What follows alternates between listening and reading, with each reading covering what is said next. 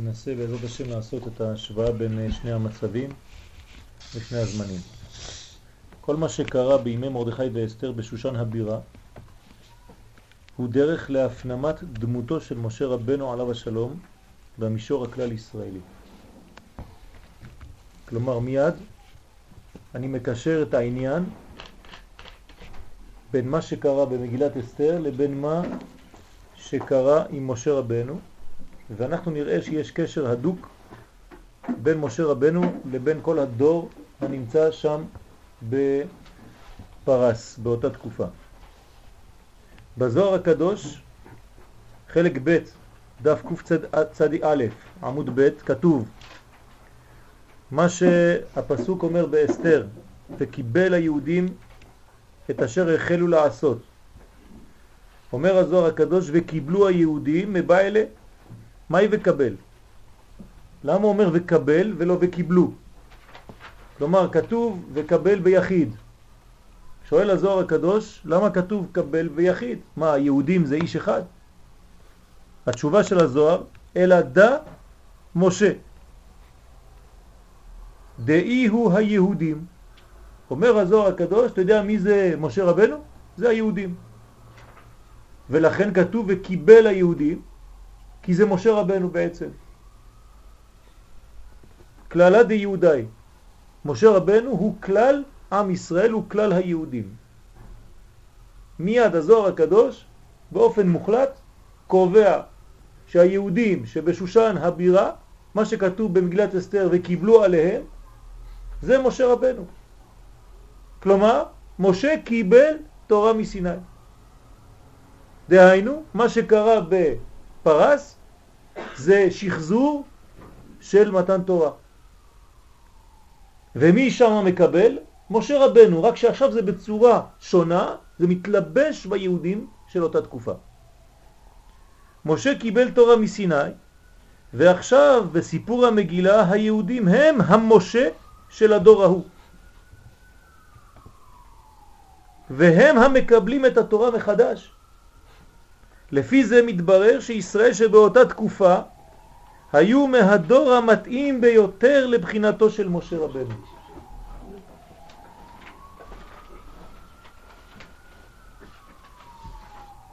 עם היהודים שדאז היה משה רבנו מסתדר טוב יותר מאשר עם דור המדבר. כלומר, הדור הכי מתאים למשה רבנו זה הדור שהיה שם בשושן הבירה. עד כדי כך שהזוהר הקדוש אומר הוא זה הם. בתורה ישנם מהלכים שונים. הנה כתיב, ויאמר השם אל משה ואל אהרון בארץ מצרים לאמור. החודש הזה לכם ראש חודשים, ראשון הוא לכם לחודשי השנה, דברו אל כל עדת בני ישראל, לכל עדת ישראל לאמור. תשימו לב, שואל רש"י שמה שאלה חשובה מאוד, וכאן אנחנו נראה שיש שתי בחינות בתורה. רש"י שואל במקום, דברו אל כל עדת, מביא את המחילתא, אז הוא שואל שמה, וכי אהרון מדבר? והלא כבר נאמר, אתה תדבר, משה. אז מה קורה? מי מדבר בעצם? כשהקדוש ברוך הוא אומר להם לדבר, מי מדבר? משה או אהרון? מלמד רש"י, אלא חולקים כבוד זה לזה. אחד נותן לשני כבוד, ואומרים זה לזה למדני, אחד אומר לשני תלמד אותי, והדיבור יוצא מבין שניהם, כאילו שניהם מדברים.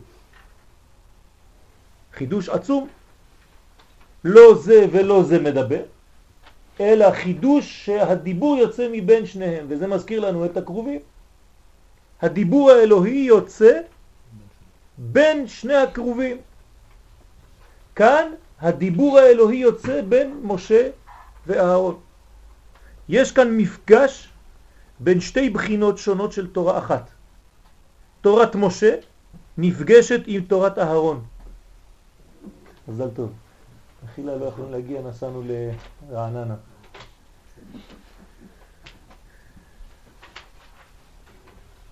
ומבין שתיהן, שתי התורות האלה, יוצא הדיבור האלוהי. הרצון האלוהי מתגלה בעולם הזה דרך המתח שבין משה ואהרון. כדוגמת הדעת היוצאת בין החוכמה והבינה, כדי להחיות את המידות. אנחנו יודעים שהדעת היא הנשמה של כל וו הקצוות, של כל שש מידות הבניין, חסד גבורה תפארת נצח עוד יסוד. הדעת נותנת חיים לכל המדרגה התחתונה. ואותו דבר כאן, בין חוכמה ובינה, כאילו לומר שמשה זה חוכמה ואהרון זה בינה, ומבין שניהם יוצא הדיבור האלוהי ומחיה את כל המידות, את כל הבניין. ואכן, אנחנו תכף נראה שיש בתורה שתי גישות. יש גישה של תורת משה ויש גישה של תורת אהרון. יש פרשיות בתורה בהן מופיע יותר הגוון של משה רבנו. ויש מהן שמדגישות יותר את בחינתו של אהרון הכהן. פרשת תרומה, למשל, מתאימה יותר לבחינת תורת משה. כן, הפרשה של השבוע. פרשת תרומה ממש מתאימה למשה רבנו. כן? וזה עוד זין באדר. לכן אהרון אינו מופיע בה. תורת משה. לעומת זאת, פרשת תצווה מתאימה יותר לבחינתו של אהרון, ושם משה רבנו הוא זה שאינו מופיע. כאילו לומר שיש גישה שהיא גישת אהרון, ויש גישה שהיא גישת משה. הקדוש ברוך הוא, הדיבור האחד, האלוהי האחד, כשהוא יורד למעלה הוא מתפצל לשניים. כן, למדנו כבר בתהילים, אחת דיבר אלוהים, שניים זו שמעתי.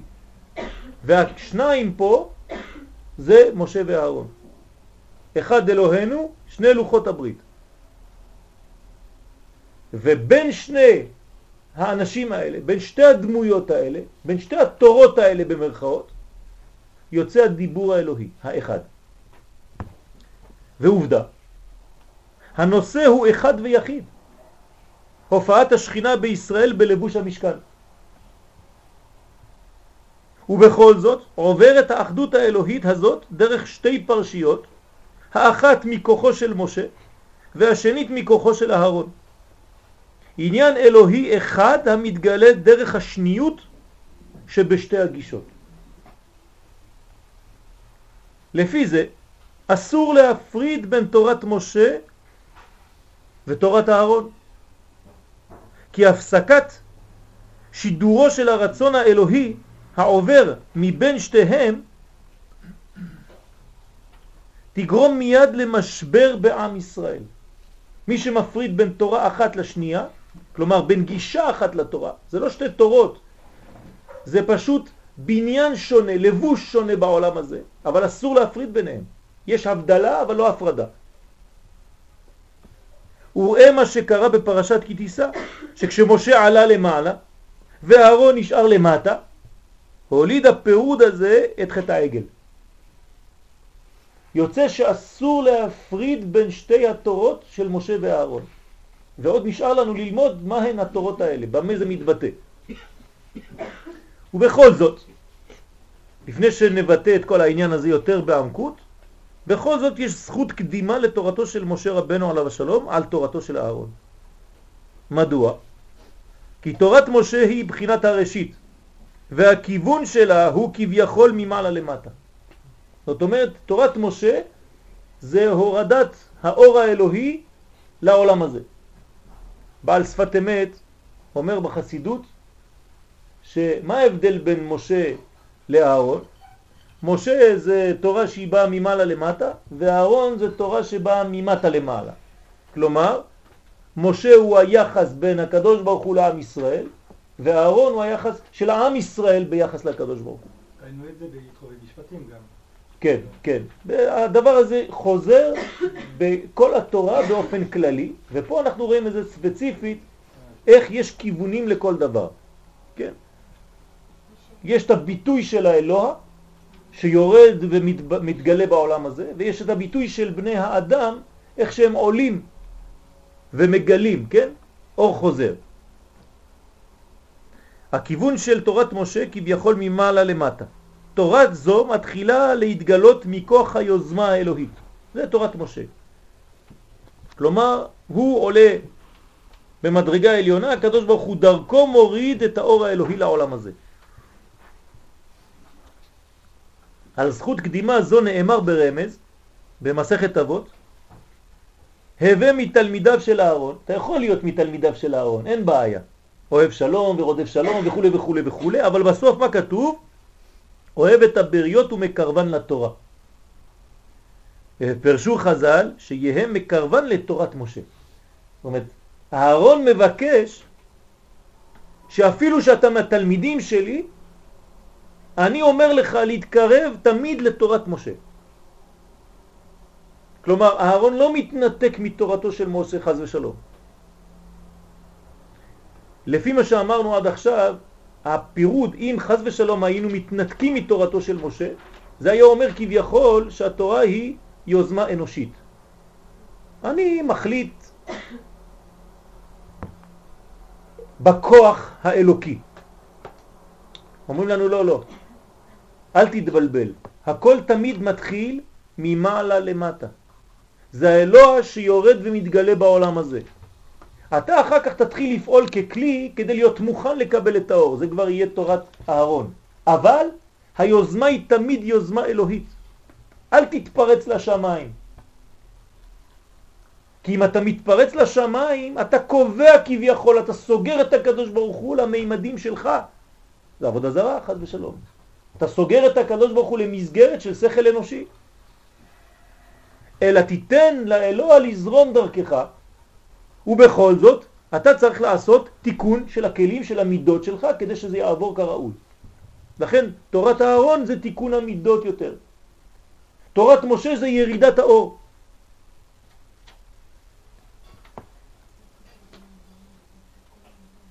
אמן. שיהיה מקרבן לתורת משה כדי שתהיה תורתו של אהרון משמשת לתורת משה.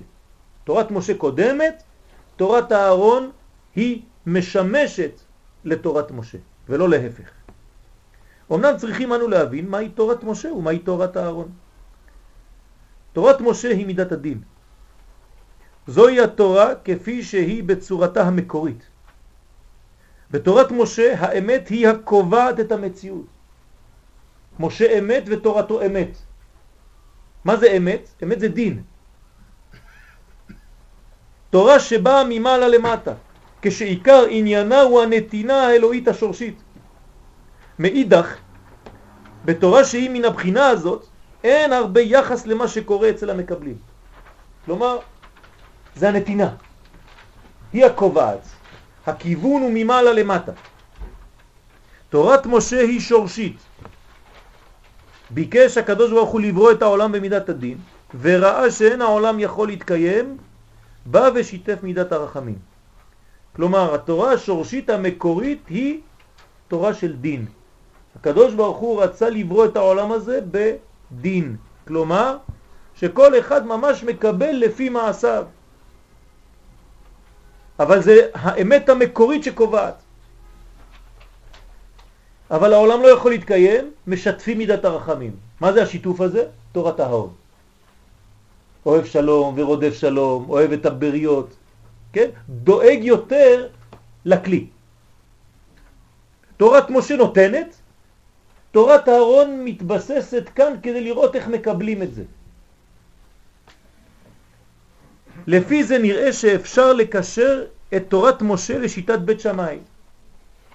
כלומר, משה ובית שמאי זה אותו דבר. זה מידת הדין, לפי האמת השורשית. למשל, בית שמאי אומרים, מתי זה ראש השנה לאילן? ואחד בשבט. אה, לא אהרון מלמד איך להכין את הכלי, אז מה משה מלמד? משה מוריד. מוריד, זה לא לימוד. צינור. מה התורה שלו? מה התורה שלו? אז זהו. הוא יהיה לך לפה, רק אהרון. אתה תהיה לו לאלוהים. בסדר? זאת אומרת שמשה רק מוריד תורה. אהרון הוא זה שמתעסק כאן בעולם הזה, איך זה יתפס. זה קורה, אמרת לפני כן שזה קורה מאליו. אתה מכין את הכלי, ואז מאליו צריך. אבל צריך ל- ל- ללמוד לתק, לתקן את המידות, לחבר. זה אהרון. זה אהרון. זה מה שאני אומר, משה זה הכוח שמעביר. יש אמצעי מעביר את התורה האלוהית לעולם הזה. הצינור הזה נקרא משה רבנו. כלומר, בית שמאי אומר למשל, כן נתתי דוגמה עכשיו, שראש השנה לאילן זה באחד בשבט, ובית הלל אומרים? 15. בט"ו בשבט. למה? מה, מי צודק? שניהם צודקים, תלוי איך אתה מסתכל על המציאות. אם אתה מסתכל על המציאות במקור, בשורש, עם הזווית של הראייה האלוהית, אז הכל בשורש. אז מתי זה ראש השנה לאילן? באחד בשבט. איך שמתחיל ראש חודש זה כבר ראש השנה. אני לא צריך לחכות 15 יום, שיהיה ירח במילואה, שיהיה לבנה במילואה, שיהיה בניין, שאני אראה פרחים על העצים, לא צריך. בגרעין נמצא כבר הכל. אז לכן לפי בית שמאי, שהוא רואה את הדברים בגרעין, הוא לא צריך לחכות להתפתחות כאן בעולם הזה. לא אכפת לו במרכאות ממה שקורה כאן. יבוא בית הלל ויגיד לו, רגע, רגע, זה נכון מה שאתה אומר, אבל אנחנו עם בני האדם פה. הם לא יתפסו. הם צריכים דבר שהוא ממשי. אז תן להם עוד 15 יום, כדי שהדברים יתחילו להתגלות כאן בעולם הזה בחוש, ואז נקבע את ראש השנה לאילן, ככה אדם גם כן יהנה. ואלו ואלו דברי אלוהים חיים. אחד בשורש ואחד בתוצאה. אחד דואג לאור האלוהי, איך שהוא במקור, והשני דואג איך שבני האדם מקבלים את האור הזה. משה ואהרון. בתורת משה, אם אדם עבר על מצווה כלשהי, הוא מיד נענש. זה אמת. הוא נשרף. מימד הזמן אינו תופס מקום. אצל משה רבנו אין זמן. ולכן התגובה על החטא היא מיידית. למה? היא קשורה מיד לדבר. אם תיקחו צורת משולש פירמידה, משה רבנו נמצא כאן. אתם רואים שיש פה צד אחד וצד שני. כמה שאתה מתרחק, הסיבה והתוצאה רחוקים אחד מהשני. כשאתה מתקרב למעלה, כן, לפסגה, סיבה ותוצאה דבוקים. זה משה רבנו. ולכן מיד כשאדם חוטא הוא נענש. אבל כשאתה יורד למימד של אהרון, אז יש פה מרווח של זמן. אהרון זה הגישה שנותנת זמן לאדם, ערך אפיים ורב חסד. תחזור בתשובה, אני מחכה לך. אני אפילו מלווה אותך בחטא בלי לשבור אותך מיד. אני יודע שזה תהליך. זה אהרון.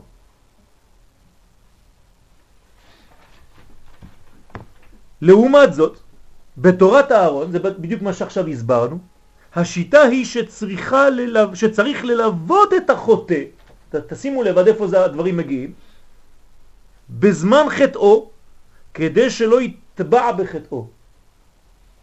הוא חוטא אמנם, אבל אני מלווה אותו, אני לא עוזב אותו בזמן החטא. כי אם אני עוזב אותו בזמן החטא הוא אבוד. ולהעלותו מנפילתו, זאת אומרת אני הולך ומלווה אותו עד למקום שהוא נופל ומשם, כן, בגלל שלא עזבתי אותו, יש לי כוח עדיין להוציא אותו משם. בתורת הארון מופיע שיתוף של מידת הרחמים בדין. התורה הזאת מתחשבת יותר ברמת המקבלים. היא דואגת גם לכלי, לכלי הקיבול, ולא רק להשפעת האור. בתורת הארון מתגלה הבחינה של ערך אפיים ורב חסד. יש בה כוח סיבולת והמתנה לשיפור המצב. אז לכן הארון, מה הוא עושה כשעם ישראל רוצה לעשות חטא העגל? הוא עושה איתם. מעניין מאוד. אומר לו משה, מה עשית? מה אתה עושה? אתה עושה את העגל בידיים שלך? אומר לו, מה אתה רוצה שאני אעשה? העם נופל, אני חייב ללוות אותו בנפילה הזאת, אני עושה משהו איתו, אבל לא בשביל החטא. כדי לא לעזוב אותו. אם הייתי עוזב אותו, הוא אבוד. כדי לעשות את התיקון, כמו שאתה... כן. זאת אומרת, זה חלק מהתיקון. זו שיטה שלא עוזבת את החוטא בזמן החטא. זה, זה לא פשוט. כדי להמחיש תורה זו, הביא רבי נחמן מברסלב עליו השלום את מעשה בן המלך שחשב עצמו להינדיק. תרנגול הודו. הוא מספר סיפור על בן מלך שנהיה משוגע, נכנס מתחת לשולחן והתחיל לעשות קולות של תרנגול הודו. והמלך מתחיל להתבייש, הבן שלו קודם כל ערום, והוא מתחת לשולחן, זה לא ילד קטן, והוא כבר אדם מבוגר, והוא מתחת לשולחן, האורחים באים, מסתכלים, רואים את הבן של המלך ערום מתחת לשולחן, מתחיל לעשות קולות ואוכל פירורים שזורקים לו אנשים מהשולחן, צחוק. אמר המלך, מי שיביא לי רופא מומחה כדי לרפא את הילד הזה, אני נותן לו הכל. באו מלא רופאים, לא הצליחו. אמרו לו, הילד שלך, חס ושלום, הלך לאיבוד כבר. עד שבא חכם אחד, אמר למלך, אני יושב עם הילד הזה, אני מבטיח לך שאני מרפא אותו. אמר לו, בכבוד, אני אתן לך מה שאתה רוצה, רק תרפא לי את הילד הזה. מה עשה אותו חכם? התפשט גם הוא, ערום לגמרי. נכנס, נכנס איתו מתחת לשולחן והתחיל לעשות קולות כמוהו. הוא אומר לו, מה אתה עושה פה? הוא אומר לו, אני הינדיק, תרנגול הודו. הוא אומר לו, מה אתה? הוא אומר לו, אני תרנגול הודו. הוא אומר, טוב, אנחנו שניים. וככה ממשיכים כמה זמן, כמה ימים, ואנשים זורקים להם פירורים גם לחכם וגם לשני, עד שיום אחד החכם אומר לו, תשמע, אני נמאס לי, אני רוצה ללבוש מכנסיים. אומר לו, מה זה? אומר לו, מה, אפשר ללבוש מכנסיים ולהישאר אינדיק? מה קרה? אני ממשיך לאכול. הוא אומר לו, אה, באמת? גם אני. אחרי זה עוד כמה ימים אומר לו, אני רוצה ללבוש חולצה. מתחיל ללבוש חולצה, גם הוא מתחיל ללבוש חולצה. אחרי כמה ימים אומר, אתה יודע מה, אנחנו יכולים להפתיע את כל אלה שלמעלה, מעל השולחן. בוא נשב כמוהם, אנחנו תמיד הינדיק, אל תפחד. אבל בוא נאכל איתם מזלגות, נראה להם שאנחנו כמו גדולים. ישב, התחיל לאכול עם מזלג כמו בן אדם רגיל, הכל. המלך מסתכל עליו, רואה שיפור כל יום, כל יום, כל יום. בסוף הוא אומר לו, אתה יודע מה, אנחנו בכלל לא אינדיק. הוא אומר לו, נכון. זאת אומרת, מה עשה אותו חכם? ירד למדרגה של החולה והעלה אותו. מוריד שאול ויעל. הוא לא עזב אותו ואמר לו, זה משוגע, אין מה לעשות איתו. עד שבא חכם אחד ועשה כמותו, וריפא אותו מכל יום. מה שנשאר מתורת הארון, כן? מה נשאר היום מתורת הארון? הם רק עניינים שבחינת הוראת שעה. כלומר, תורת הארון נעלמה. רק הוראת שעה. שמה? כגון אליהו הנביא בהר הכרמל שעשה במות מחוץ לירושלים. ועל פי דין היה חייב על זה כרת. אלא שהוראת שעה עמדה לו, בסוד עת לעשות לשם הפרו תורתך. אבל כשאין נביאים, מה קורה? הולכים ומבררים מה השאיר לנו הנביא האחרון. מי היה הנביא האחרון? אה? מלאכי. והנה כתוב במלאכי, כמה פרקים יש במלאכי? שלושה פרקים. זאת אומרת, אתה הולך לנביא האחרון בפרק האחרון. ואתה רואה את המילים האחרונות של האחרון הנביאים. מה הוא אומר? זכרו תורת משה עבדי. תשימו לב. כלומר, אנחנו חוזרים למה? לתורת משה. הדרך ברורה. מכאן ואילך תורת משה ממשיכה לבדה. אלא שלפי מה שכתבנו לאל, מתעוררת בעיה רצינית אצל פשוטי העם והחוטאים. איך, איך עכשיו יתלוו לכל אלה שחוטאים כל האפשרות של תיקון? מי יחזיר את אלה הרחוקים מתורת השם אל הדרך, אל דרך הישר? אם אתה עוזב אותם, אם אנחנו חוזרים לתורת משה, שתורת משה הגדרנו אותה כמידת האמת, מידת הדין, אז מי ירד עם החלשים? ואיך יתוקן העולם ללא תורתו של אהרון, שהיא מידת הרחמים? על זה עונה הנביא בהמשך דבריו ואומר, הנה אנוכי שולח לכם את אליה הנביא, לפני בו יום השם הגדול והנורא. מה זה יום השם הגדול והנורא? לפני שמידת הדין תפגע בהם, אני אשלח לכם עוד פעם נביא. זאת אומרת, עוד פעם את תורתו של אהרון. עוד פעם את מידת הרחמים לפני יום הדין הגדול והנורא. אז המל, המל, הנביא מלאכי מרגיע אותנו. לפני יום הדין הגדול והנורא שעלול להחריב את העולם כליל, תתחדש הנבואה בישראל, וממילא תחזור הבחינה של תורת הארון, ואז יתאפשר התיקון. כלומר, יש זמן שתורת הארון נעלמה מן העולם. נשארה רק תורת משה. ויבוא זמן, לפני הגאולה, שנחזור לשיתוף של תורת אהרון גם כן לפני יום הדין הגדול והנורא. מה זה קשור לפורים? והנה. וגם זה קשה, כי אנחנו אומרים כל, כל רוב ההלכות, היום הכל הולך לפי בית הלל. ואנחנו מתנהגים, אם מידת הדין הייתה פועלת, לא היינו קיימים בכלל. יפה. להפך, כאילו, אם נניח היית שואל אותי לפני השיעור, הייתי אומר כנראה אנחנו דווקא... רק בתורת אהרון. יותר קרובים, תורת אהרון. נכון. אז בואו נראה באמת מה קורה. והנה, מגילת אסתר הוא ממש זמן ההפסקה של בחינת תורת אהרון. במגילת אסתר נגמרת תורת אהרון. תקופה זו היא סוף הנבואה. ולמרות מציאותם של כמה נביאים, נשמרת השתיקה ונבואות אין. יש לך נביאים אבל הם לא מתנבאים, לא מנבאים. מעניין. לא כן, אבל זה הכל בהסתר. אין גילוי אמיתי, ברור, של נבואה. אתה לא רואה שיש נבואה אמיתית כמו שאומר נביא. מגילת אסתר היא הציר שבו עובר העולם מן הנבואה אל החוכמה. כן? אותו, אותה סוגיה בגמרא, מי חכם, מי עדיף ממי, כן? חכם עדיף מנביא או נביא עדיף מחכם. כלומר, יש מעבר בהיסטוריה מנבואה לחוכמה.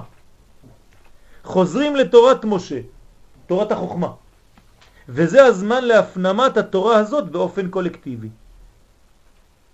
כלומר, כל מגילת אסתר זה חזרה לבחינת משה רבנו. ועכשיו תכף נתחיל לפתח את העניין ולראות מה הקשר בין מגילת אסתר לבין משה. מעניין שכל הסיפור הזה קורה בחוץ לארץ, קודם כל. ואשר על כן לא אומרים הלל בפורים. מה זה לא לומר הלל בפורים? באי אמירת ההלל ראו חז"ל לבוא ולרמוז לנו על מה שאמר הלל. תשימו לב, הלל, משחק מילים, הלל. מה אמר הלל? הווה מתלמידיו של אהרון. אם זה מתלמידיו של אהרון, כלומר שהילל קישר עצמו לבחינת התורה של אהרון, ומכיוון שתורה זו נפסקה בינתיים, על כן קבעו חז"ל שאין אומרים הלל בפורים. כלומר אין אומרים כמו הלל, אין אומרים הלל. דהיינו אין אנו אומרים כשיטת הלל בפורים. למה? כי פורים שייך יותר לתורת משה. בקבלה פורים זה ממש בחינת משה רבנו. כן? פשיטת, לפשוט את מגילת אסתר זה גילוי יסוד דאבא. יסוד דאבא זה מדרגה עליונה מאוד שאני לא אכנס עכשיו לעניין, אבל זאת הבחינה, זה, הכ, זה הכוונה. בזמן שפותחים וקוראים במגילת אסתר זה גילוי יסוד דאבא, זה חוכמה, זה חוכמת משה רבנו. מדרגה גבוהה מאוד. ובגלל שמשה רבנו לא זכה להיכנס לארץ ישראל, לכן כל מה שקרה במגילת אסתר הוא מאותה בחינה של היהודים בגלות. וחז"ל, שרצו בכל זאת לקשר את הדברים לארץ ישראל, קבעו שהערים המוקפות חומה מזמן יהושע, שהיה בהם קריאת המגילה, שתהיה בהם, כן? קריאת המגילה ביום ט"ו לחודש אדר. כי באמת הוא הזמן המובחר לכל מועדי ישראל. כלומר, המועד הנכון זה דו לחודש. אז למה אנחנו קוראים את המגילה בי"ד? בגלל שזה גלות. בזמן שהלבנה במילואה כנודע, שם היינו צריכים לקרוא את המגילה, בט"ו. אבל בגלל נס הפורים שקרה מחוץ למקום הראוי, בחוץ לארץ, על כן מופיע גם תאריך אחר. זה לא שאנחנו זורקים את ט"ו, הרי שבירושלים קוראים בט"ו, אבל בערים שהם מחוץ, אנחנו קוראים, גם כן יש תאריך אחר. חוץ מזה שהגמרא אומרת גם בי"א, בי"ב, בי"ג וכו' וכו'. לא פחות ולא יותר. אבל לא ניכנס לסוגיה הזאת, יש שם סוד גדול מאוד. מגילה נקראת. על כל פנים יש לנו שני תאריכים פה. למה י"ד? ומחמד זה תזוזת המקום גרמה לתזוזת הזמן. זאת אומרת, בגלל שקרה הנס בחוץ לארץ, מחוץ למקום, אז הזמן זז. יש זעזוע של הזמנים. אפשר לומר גם שהערים בארץ מחושבים בגלות, חוץ מירושלים. כן, אז, אז זה, זה הבניין שבכל אופן, כל מה שקורה, חכמים רוצים לקשר את העניין הזה למשהו של ארץ ישראל. כלומר, מה הקשר בכלל בין מגילת אסתר לירושלים? פתאום מוצאים לך הלכה שערים שמוקפות חומה מזמן יהושע, מה אכפת לי? אלא לתת חשיבות לארץ ישראל בכל דבר כזה, וחוץ מזה עוד יותר גרוע, לא לשכוח בגלל מה קרה כל הסיפור הזה. בגלל שנרדמנו בגלות. תקשר תמיד את העניינים לארץ ישראל, הכל נובע משם, יש נועם אחד מפוזר ומפורד בין העמים. אז מה אז מתחיל הבלגן? הגמרא בחולין, דף קל"ט עמוד ב', שואלת וחוקרת היכן הוא מקורם בתורה של המן, מרדכי ואסתר. וכשהגמרא שם מגיעה, כן, מגיעה למשה רבנו, יש uh, טעויות, כתבתי את זה ממש שעה לפני שהגעתי, אז מחילה מכבודכם. כשהגמרא מגיעה למשה רבנו עליו השלום, היא שואלת, משה מן התורה מניין, ותשובתה מן הפסוק, ויומר השם לא ידון, לא ידון רוחי באדם לעולם. בשגם הוא בשר והיו ימיו 120 שנה. שמה, מהפסוק הזה, חז"ל אמרו שמשה מופיע במגילת אסתר. בתורה, סליחה. חז"ל ראו לנכון להביא את הפסוק בו מופיע משה רבנו רק ברמז, רק ברמז. בשגם עולה בגמטריה משה. ושם כתוב והיו ימיו 120 שנה כמניין שנות חייו של משה. לא מבין את השאלה, מה זאת משה מן התורה מן העין? מה זאת אומרת? כלומר... למה צריך להביא ראייה? הוא מופיע... יפה, הוא מופיע, אבל אנחנו רוצים לראות אם הוא מופיע לפני. כלומר, אם לא היה הכתוב הזה בגמרא, בחולין, היית חושב שמשה מופיע רק כשאתה רואה כתוב משה. אומרים לך, לא אדוני, זה המשה המגולה, אבל יש משה נסתר. אז עכשיו, לפני שנתקדם, איפה מופיע הדבר הזה בשגם הוא בשר? והיו שנה... אחרי, אחרי אחרי או לפני? לפני המבול. אה? סמוך למבול, לפני המבול. כלומר, אנחנו עכשיו מקשרים את משה רבנו, זה מה שעושים חז"ל. הם מביאים לנו את משה רבנו לא כשהוא מופיע במצרים, כפשוטו, אלא לפני זה, בזמן המבול. למה? אתם ראיתם את משה רבנו במבול? לא. אתם יודעים למה? אומרים לנו פה חז"ל ברמז, משה רבנו הוא הגואל. כשאנחנו אומרים משה, כן, זה תמיד הגואל. לא חשוב באיזה תקופה. הוא יכול להיקרא, כן, אה, פנחס, אבל הוא תמיד בחינת משה. משה שפיר כאמרת, כן? כתוב בגמרא, כל פעם שיש תלמיד חכם גדול קוראים לו משה. אפילו שקוראים לו יעקב. המשה הוא הגואל. איפה נמצא הגואל בזמן המבול? האם הייתה גאולה בזמן המבול או שהעולם חרב? לא אה? העולם חרב. זאת אומרת, איפה היה גואל שבזמן המבול? נמוך, נימוך במים גם הוא. הוא לא התגלה.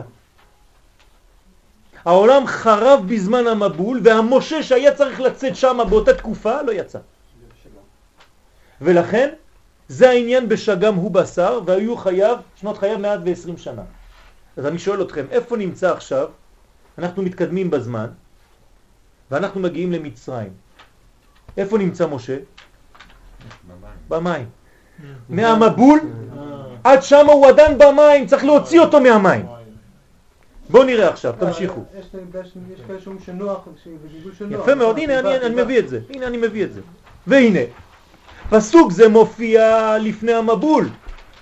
וחז"ל מסבירים שבחינת הגואל של אותה תקופה לא התגלתה, כן? ולכן נמחו כל הדור ההוא במי המבול, וגם בחינת הגואל עמהם. אבל במצרים, שם כן הופיע הגואל שהיה נמצא משכבר הימים ביסוד המים. ולכן אותם מי המבול, כן, סליחה, ולכן נאמר על משה רבנו, כי מן המים משיתיהו. זאת אומרת, אני חייב עכשיו לשחרר אותו מהמים, הוא עדיין תקוע במים מזמן המבול. להורות שהיה משוי מן המים שהם אותם מי המבול. וזאת כי הגיע העת שהתגלה ויגאל את ישראל מן השעבוד במצרים. וכשראתה אותו בת פרעה, הוא היה בטבע. זה מה שאתה אומר, ביטל. כדוגמת מה שהיה גם כן בתקופתו של נוח. נוח בטבע, משה בטבע. לפי זה יוצא, כי משה היה בסתר. איפה משה? משה מסתתר. כמו אסתר, ממש כמו אסתר המלכה בסיפור המגילה. ולכן שואלת הגמרא, באותה גמרא, אסתר מן התורה מניין? כלומר, תשימו לב, עצם העובדה שהגמרא שואלת על המן, על אסתר ועל מרדכי, אני מבין, אנחנו מדברים על מגילת אסתר, אבל מה הקשר שבאותה גמרא, הגמרא שואלת על משה רבנו? מה, למה אתה לא שואל על אה, אברהם? אלא רצו חז"ל לקשר באופן שאנחנו נבין שמשה קשור למגילת אסתר. ולכן באותה גמרא, באותו מקום, הגמרא שואלת, משה מן התורה מניים. מה, מה הקשר עכשיו? מה אתה שואל אותי? כמו שאמרתם באופן אה, אה, פשוט, מה זה משה מן התורה מניים? אנחנו רואים אותו. לא, הוא מופיע לפני. בוא נחפש את זה לפני. צריכים להביא דברים מרחוק, בשגם הוא בשר, בשגם גמטריה משה. אומרת הגמרא שמה. הגמרא בחולין גם זה מופיע? כן. אומרת הגמרא, אסתר מן התורה מניין, שנאמר, ואנוכי הסתר אסתיר פניי ביום ההוא. כלומר, אם משה מופיע ליד אסתר, זאת אומרת ששניהם מסתרים. אז בואו נראה את זה באמת, איך זה קרה. תורת משה היא גילוי הנסתרות. זאת התורה של משה. אתה שאלת מה עושה משה? משה מגלה את הנסתר, ונקודת השיא בחווייתו התורנית של משה היא דווקא ההגעה למדרגת אי הידיעה. מתי משה הגיע לשפיץ? כשכתוב שהוא לא יודע. אתם מבינים? משה רבנו זה דעת. אמרנו, יסוד דאבא, דעת, ממש, סוד הדעת זה משה רבנו. מתי הוא מגיע לשיא החוויה התורנית שלו? מתי הוא הגיע להיות השפיץ של חייו? ברגע שהוא לא יודע, לא יודע. כן? כן, לא יודע. בוא נראה איפה הוא לא יודע, יותר פשוט מזה. ואכן משה רבנו מבקש מהקדוש ברוך הוא, הראני נא את כבודך. כלומר, משה הגיע למדרגה עליונה, שואל את הקדוש ברוך הוא, תראה לי את הכבוד שלך. בלי להיכנס עכשיו לפרטים מה זה כבודך וכו' וכו'. ולא קיבל. וזהו שאמר לו השם למשה, לא תוכל לראות את פניי. כלומר, אתה הגעת למקום שפה אתה לא יודע. אבל עצם זה שאתה לא יודע, זה לא כמו שאנחנו חושבים. אתה לא יודע. אתה יודע דרך זה שאתה לא יודע. תכף נבין, לאט לאט. אחרי כל העליות, הוא מגיע, כן, לבחינת עד דלא ידע. אנחנו עכשיו קרובים לפורים.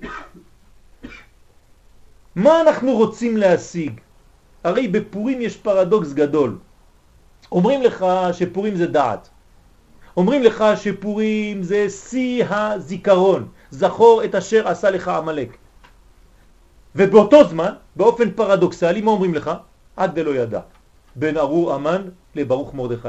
רגע, אני לא מבין, לפני דקה אמרת לי שאתה צריך לגעת בנקודה שאתה יודע איפה המן, איפה מרדכי, איפה הברוך, איפה הארור. ועכשיו אתה אומר לי לא. ועוד יותר מזה, אומר האריזל, אתה צריך להגיע למדרגה שאתה אומר הפוך. זה שאתה צריך להגיד לו ברור, אתה אומר לו ארור. וזה שאתה צריך להגיד ארור, אתה אומר ברוך. אומר האריזה צריך להגיד את זה. אני לא מבין. אתה בשיא הדעת ואומרים לך אל תדע. ונהפוך הוא, כן? שהיא מדרגה עליונה הנקראת רשע דלית ידע. כלומר, זה לא מה שאנחנו חושבים, שאתה לא יודע בפשטות. יש מדרגה, כן, בספירות, שהיא מדרגה עליונה, אני לא רוצה להיכנס עכשיו לפרטים, בגלל שהדברים עמוקים, כן? אבל תדעו לכם שבעתיק, במדרגה העליונה, לפני אריך, כן, קטר בנוי מעתיק ואריך, ואריך הוא חלק שכבר מגלה את האצילות, הוא כבר קטר לאצילות. לפני מעל. אבל מעל יש עתיק, ומעל לעתיק ששייך עדיין לאדם קדמון, שזה עולם בפני עצמו, גבוה מאוד. יש מדרגה שנקראת רשע דלית ידע. איפה אנחנו בכלל? זה... שם נמצא. זה נקרא עד דלא ידע. זה לא שאתה לא יודע, זה שאתה מגיע למדרגה ששם אין ידיעה. מה זאת אומרת שאין ידיעה? תכף נראה. וזה סוד מאמר חז"ל, שתכלית הידיעה שלא נדע. עד איפה אתה צריך להתקרב, להתקרב, להתקרב, עד שאתה לא יודע. מה זה אומר? מסביר בעל ספר ערבי נחל בפרשת וישלח. בעניין עבודת השם הוא אומר, מי שאינו עובד השם כלל, ידמה בדעתו שהוא צדיק גדול. כן, בדרך כלל זה הפוך. אלה שלא עובדים את הקדוש ברוך הוא, חושבים את עצמם לצדיקים. ומי שהוא במדרגה גדולה בעבודת השם, ידמה לעצמו שאינו עובד כלל. הוא אומר לעצמו, אני לא כלום. כן, ככה בדרך כלל זה. אדם שהוא חושב את עצמו למשהו, אז תדעו לכם שהוא, כן, יש בעיה בדבר הזה. כמה שאדם גדול יותר הוא ענב, כן, תראו את מורנו ורבנו, כן? העצוב והעלוב. לא יודע כלום. מה, מה אני באי עלמא, כן? בכל מקום הוא כותב את זה. מה אני בכלל? זה מראה שאתה גדול. כן? אנחנו אומרים את זה, כן, בהבדל, כן, ביחס לקדוש ברוך הוא. במקום שאתה מוצא גדולתו, שם אתה מוצא ענוותנותו. וכמאמרם ז"ל בברכות ס"א עמוד ב' כגון אנו בינוניים. כן, חכמים היו אומרים על עצמם אנחנו בינוניים. רבה. כגון אנה בינוני. אם אתה בינוני, כן, אז אתה לא משאיר חיים לשאר בני האדם, כמו שכתוב בספר התניא. מה, מה אנחנו אם הוא בינוני? שמרחם. ולזאת, והאיש משה ענב מאוד מכל האדם. כדי להיות בחיר הנמצאים, היה שפל בעיניו יותר מכולם. לכן הגיע למדרגה של משה. וזה התכלית של המדרגות, שידע שאינו עובד השם בכלל. ככה אומר הרב פה. אתה יודע מתי אתה מגיע ממש למדרגות גדולות? כשאתה חושב שאתה לא עושה כלום בעבודת השם. אתה מתחיל לפחד מכל צעד קטן, אתה אומר, אבל אני כלום, אני לא מבין, אני לא כלום. לא עשיתי כלום בכלל, איך? אתה מתחיל לדאוג לדבר הזה, באמת. משה בכלל נשמה, נכון? לא. מעל נשמה? כן. אז מה זה נון, כאילו העניין של הנון? בסדר, זה שונון שערי בינה, נכון, עוד לא... אמרת, אתה כבר אמרת שזה חוכמה ובינה, כאילו, כן, אני- ופה אני- בכלל הוא בעתיק נמצא. נכון, אבל אני יכול להגיד לך משהו אחר, משה נמצא בנצח? נכון? נכון. אז איפה הוא נמצא? פעם אומרים לך שמשה בנצח, אהרון בהוד, פעם אומרים לך שמשה ביסוד אבא, זה חוכמה, פעם אומרים לך שמשה הוא בחינת עכשיו שהגיע לרשע דלית ידע. אז תלוי, יש שורש ויש גילוי וביטוי. אומרת, יש מדרגות עליונות ויש את הביטוי שלהן. המשיח מי זה? זה עוד פעם משה, רק במדרגה משופרת, סוג 2007. אמן. כן? זאת אומרת, זה אותו עניין רק במדרגות העליונות יותר. לכן כתיב, ויהי ברדת משה מהר סיני, עכשיו תשימו לב, עכשיו הפסוק, ושני לוחות העדות ביד משה ברידתו מן ההר, ומשה לא ידע, כי קרן אור פניו בדברו איתו. הוא יורד עם הלוחות, כן? עכשיו הוא היה עם הקדוש ברוך הוא, למד תורה עם הרב הכי גדול שיש, כן? אתה יכול להביא מלא פירושים בתורה, אבל הפירוש של משה הכי גדול. מה שאומר לך משה זה חתום, הוא למד עם הקדוש ברוך הוא. והוא יורד וכתוב, ומשה לא ידע. מה זה משה לא ידע? משה אלוף הדעת. משה לא ידע. למה הוא לא יודע? כי עכשיו הוא הגיע לשפיץ. וירא אהרון וכל בני ישראל את משה. עכשיו תראו איזה פרדוקס הולך להיות פה. כולם מסתכלים עליו, והנה, קרן אור פניו ויראו מגשת כולם בורחים. הוא מתקדם ברחוב, מסתכלים עליו, מתחילים לברוח מכל הכיוונים. ויקרא עליהם משה, אז הוא אומר להם, איפה אתם הולכים? אני משה, מה אתם, מה קרה לכם? הוא לא יודע.